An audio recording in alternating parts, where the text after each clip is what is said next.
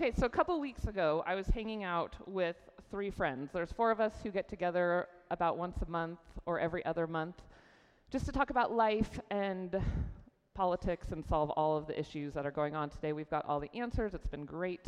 And as we're sitting there talking, one of the women said, You know, hey, I'm, I've got to go early tonight. I'm getting up early to go on a backpacking trip tomorrow for the weekend. And I was like, Oh, that sounds great. And she continues to tell us about this thing. And as we're having this conversation, um, she's describing where she's going, and she starts saying things like, hey, you know, I, I'm, it would have been great if you guys could have come. It's going to be a really fun trip. And I'm starting to realize that the other two women sitting there were both invited on this trip, and I was not. And so I'm sitting there, and I'm like, oh, okay, this is good. I'm just kind of waiting for when I can kind of just put a little dig in there. And so she keeps talking about it, and finally I was like, you know, that sounds really great. I, I would love to go backpacking, especially with that group of women. That sounds really amazing. I would have loved that had I been invited. But I'm glad you guys were. That's really great. And she looked and she's like, No, you were invited. I was like, No, I absolutely was not. this is the first I've heard about this. And she's like, Oh, okay. So then for the rest of the conversation, I would kind of just keep pushing it a little bit, like, oh man, good. I'm glad this is gonna be good. Oh, Central Washington is gonna be beautiful this time. I wish I could go. And finally, she got really sick of me and was like, Julie, would you have even gone if you would have known about it? And I was like, no, absolutely not. There's no way I can go this weekend. I've got soccer games to watch. I've got a ton of stuff to do. It sounds like a ton of work, frankly, but it would be really fun had I been invited. Because the point is, we like to be invited to things, right? Like, you go to a wedding and you look at the bridal party and you're like, oh, man, look at all them. That would have been fun to be invited to. Again, a ton of work and a lot of money if you're in that. But you think, man, if I'm invited to be into that, it's because somebody sees value in me. They see me as somebody that they want to be a part of something. Or if you're an athlete, it's way better to be invited to play on a team than to just sign up and pay your money, right? Because they're like, oh, you see something important. Or musician, this has never happened to me because I'm not a musician, but I imagine if somebody looked and said, oh, Julie, we would love it if you could just play the keys for us. You're so good. And I would be like, you don't want that. But I would feel really good. Like what I have to bring to the table is a value because we like to be invited to things. And so today's sermon, we are going to talk about invitations and Jesus. Weird. Um, so if you guys would take a minute and open up your Bibles to John chapter 5, we're going to jump in starting there. If you have your phone, you can go ahead and stop looking at Instagram and pull up the Bible app. Be great. And then when we're done reading it, you could close it up right away too. All right. John chapter 5, verse 1. This is what it says. After this, there was a feast of the Jews, and Jesus went up to Jerusalem. Now there is in Jerusalem by the sheep gate a pool, in Aramaic called Bethesda, which has five roofed colonnades. In these lay a multiple of invalids, people who are blind, lame, and paralyzed. One, one man was there who had been there for 30, or was, who had been an invalid for 38 years. Let's pause for a quick second. Um, Bethesda means house of mercy or house of grace. Bethesda had a pool, and oftentimes within that water, the water would stir or there'd be bubbles coming up from it. And the thought was that any time that the water was stirred, it had meant that an angel had dipped its wings in the pool, and then the first person to enter the pool would be healed. And so people would wait. People who had been suffering for years and years would sit around the pool waiting. And so picture this this, this man in particular had been suffering for 38 years. He's sitting by the water, laying by the water, hoping that there's some chance that the water is going to stir. And then on top of that, hoping for another miracle that somehow he'll be able to be the first one into the pool. So he's waiting. When Jesus saw him lying there and knew that he had already been there a long time, he said to him, Do you want to be healed? Again, we're going to pause. Now remember, there's a Jewish feast happening, which means that there's gatherings of people all around in Jerusalem. We don't know if it's Passover or Pentecost. There's some debate as to which feast. That part doesn't matter. What matters is that there are people there celebrating, um, there are people gathering, there's people eating together. And in this moment, Jesus reminds us again that he's all about proximity. Instead of going to all those gatherings and being with all the people who probably supposedly have it all together, he immediately goes to a place of people who are hurting, suffered, suffering, and are probably considered less than by most of society. And he says to him, Do you want to be healed? The sick man answered him, Sir, I have no one to put me into the pool when the water is stirred up.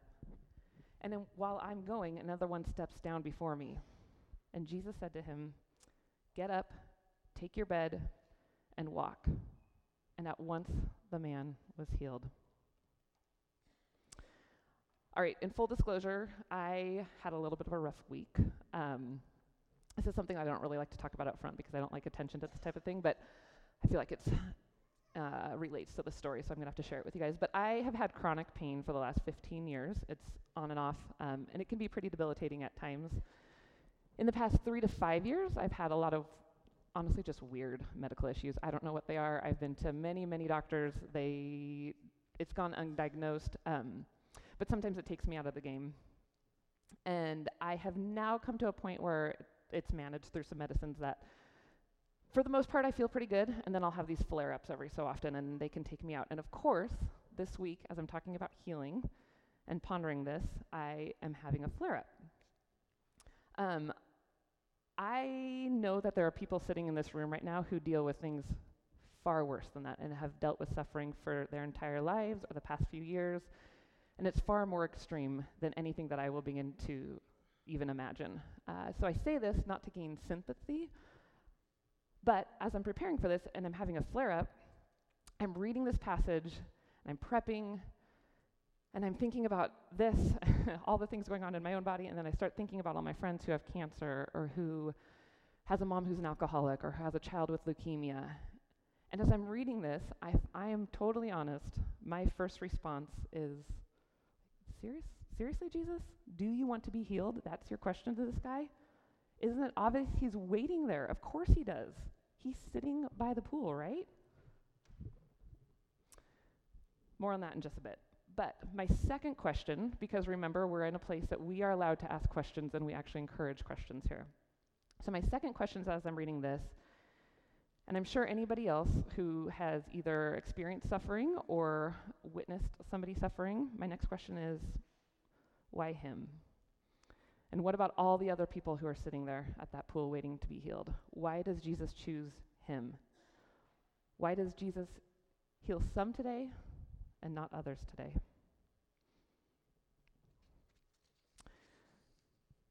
I have done a lot of research on this.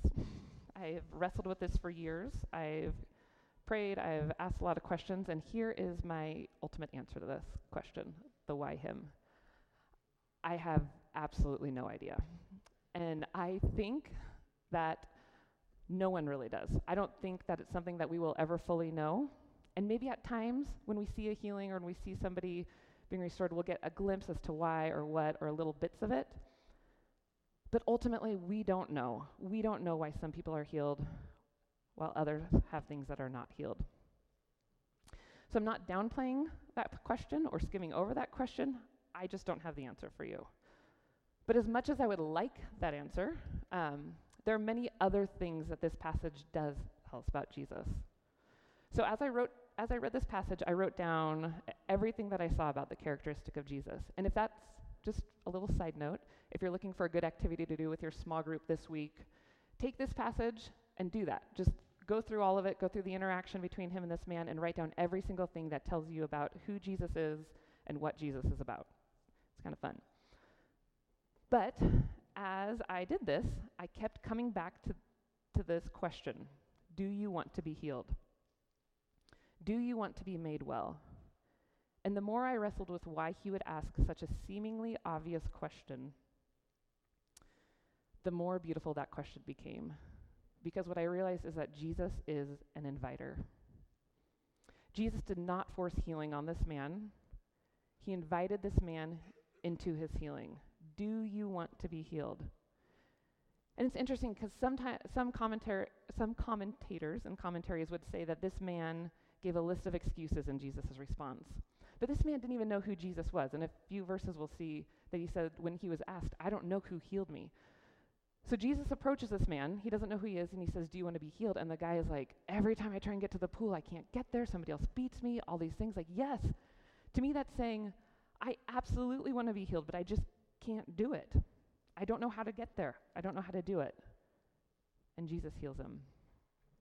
So as I read this, there are areas in my physical life that Jesus has not healed. And if he asks me that question, I'll say, yes, that'd be great. Um, but just because he hasn't healed that aspect of my life doesn't mean that he isn't asking me something else. Because the story doesn't stop there for him or for us. Like I said, that question that Jesus asked reminds me that Jesus invites. So, my question for myself as I was prepping for this, and my question for you and for us as a community, is what is Jesus inviting you into right now? Because I absolutely believe that He's inviting you into something. I don't know what it is.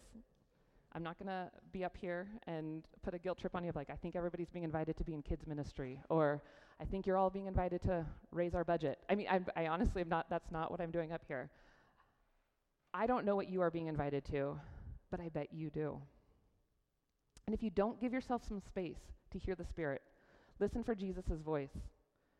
Sometimes Jesus will invite you into something really big and dramatic, and sometimes it'll be a small whisper. But our job is to listen.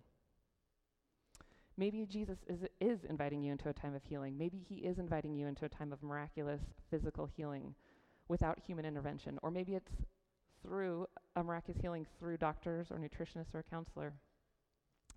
Maybe he's inviting you into spiritual healing. Maybe he's inviting you into a relational healing. A time of forgiveness. Maybe he's inviting you to forgive others or to forgive yourself. Maybe he's inviting you to see the beauty that he has made in the form of you and all that you entail. Maybe Jesus is inviting you to finally realize the depth of his love for you, of his unconditional love for you just as you are. Not I love you, but, or I love you if, but simply, I love you. Maybe he's inviting you to take that step of faith. Maybe he's inviting you into a relationship with him. Maybe in, he is inviting you to take action, care for a group of people, stand up for those voices who are not heard. Or maybe he's inviting you into a time of rest or a time of family or a time of boundaries. The point being, Jesus is absolutely active. Jesus is alive, Jesus knows you, and is inviting you into something. Because Jesus sees value in you. Jesus knows your worth. Jesus is inviting you. But l- look for a second to the person next to you. Oh, good. Now look behind you. Good. You guys are active listeners. This is great. The invitation that Jesus has for you may look very different from the person that is sitting next to you. Jesus' invitations invite us to live a life more fully alive, just like this man. Jesus' invitations bring restoration. And Jesus doesn't stop there. And Jesus doesn't just invite once and leave it for you to do. If we look at the next couple of verses, Jesus has another invitation for this man. He comes back to him, he pursues him. And this is what it says Now that day was the Sabbath. So the Jews said to the man who had been healed, It is the Sabbath, and it is not lawful, lawful for you to take up your bed. But he answered them, The man who healed me, the man said to me, Take up your bed and walk. They asked him, Who is the man who said to you, Take up your bed and walk? Now the man who had been healed didn't know who it was, for Jesus had withdrawn, as there was a crowd in the place. But afterwards, Jesus found him in the temple and said to him, See, you are well. Sin no more, that nothing, may, nothing worse may happen to you. And the man went away and told the Jews that it was Jesus who had healed him.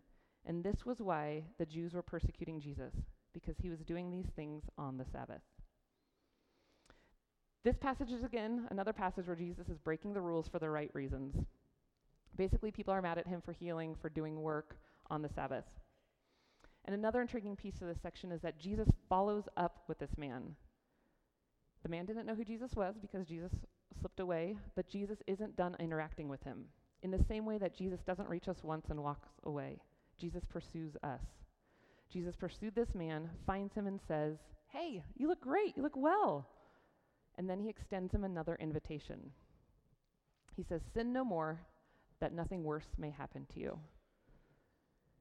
For many years of my life, I would read that verse as a threat or like a don't sin or else. There's something hiding behind that corner. But the more questions I've asked and the more I learn about Jesus, the more I see that this is actually another invitation. He's saying, I know you, I know what is best for you. I'm inviting you to turn away from that, turn away from things that lead you to, dis- lead you to destruction, and turn your life to live into the life that I have for you. Because sin leads to destruction, and I lead to life. Just like John 10:10 10, 10 says, the thief comes only to steal, kill, and destroy, but I have come that they may have life and have it to the full. So Jesus is saying to this man, don't turn to sin. Turn to living fully alive. So maybe for you or maybe for me, Jesus' invitation is for you to turn away from something, from some destruction in your life, away from things that com- cause harm to you, to yourself, to others, either emotionally, physically, or spiritually. And if you feel like that's you, tell somebody. Embrace it, acknowledge it, know it, and tell somebody. Bring it to the light and listen to the Spirit about what Jesus is calling you into as well. So here's the deal, though. I think that the majority of us probably already know something that we're being invited into or away from. I bet there's been something stirring in you for a while, or something that comes to mind pretty quickly when I say this. And maybe not. But I do believe that Jesus is moving in us, He's moving around us, and He's moving in you. I just think a lot of times we make excuses. And I think that's why we look at that man as a list of excuses, because I think we have a list of excuses. Maybe we, we say we don't hear what Jesus has, but in all reality, we maybe just don't want to hear what he has to say. So maybe take, your, take some time, give yourself some space to listen for his invitations. They may come in scripture, they may come in a conversation with somebody, they may come by just being, by just being quiet. Oftentimes, they may be found where your heart breaks, but they won't stop. Just like this man, Jesus will keep asking, he will keep inviting. So, as I close, here are my three simple questions for you from this passage. What is Jesus inviting you away from? What is Jesus inviting you into? And what is your response? Because, like I said, it's incredibly easy to make a list of excuses as to why I can't or shouldn't do this. But if Jesus is inviting you into something, I will say boldly there is no good excuse to say no or to turn away. And you can say no. Jesus absolutely gives us the freedom to respond to him and to make our own choices. But I will say that there's no good excuse. And when I say that, what I mean is that many people will say, I can't do that. I'm not qualified for that. I'm not good enough. I've got too much baggage. I'm not worthy. Or, man, that seems absolutely impossible. And I will call BS on all of that. If Jesus has invited you into something, he has already taken care of all of the qualifications that you need. It may be hard and it may be really uncomfortable. You may need to make some major changes that man didn't have the qualifications. He didn't even know who Jesus was when Jesus invited him into healing. But Jesus knew him, and Jesus knows you. He's got you, and He is with you, and He absolutely sees a deep value in you. Jesus' invitations bring restoration and healing and life to yourself and to others. So, right now, as the worship team comes back up, we are going to enter into a time of communion. All who seek Jesus are welcome to the table, no matter who you are or where you come from. But during this time, I'd encourage you to give yourself the space to listen and to recognize Christ's specific invitation to you. And then I would challenge you to respond.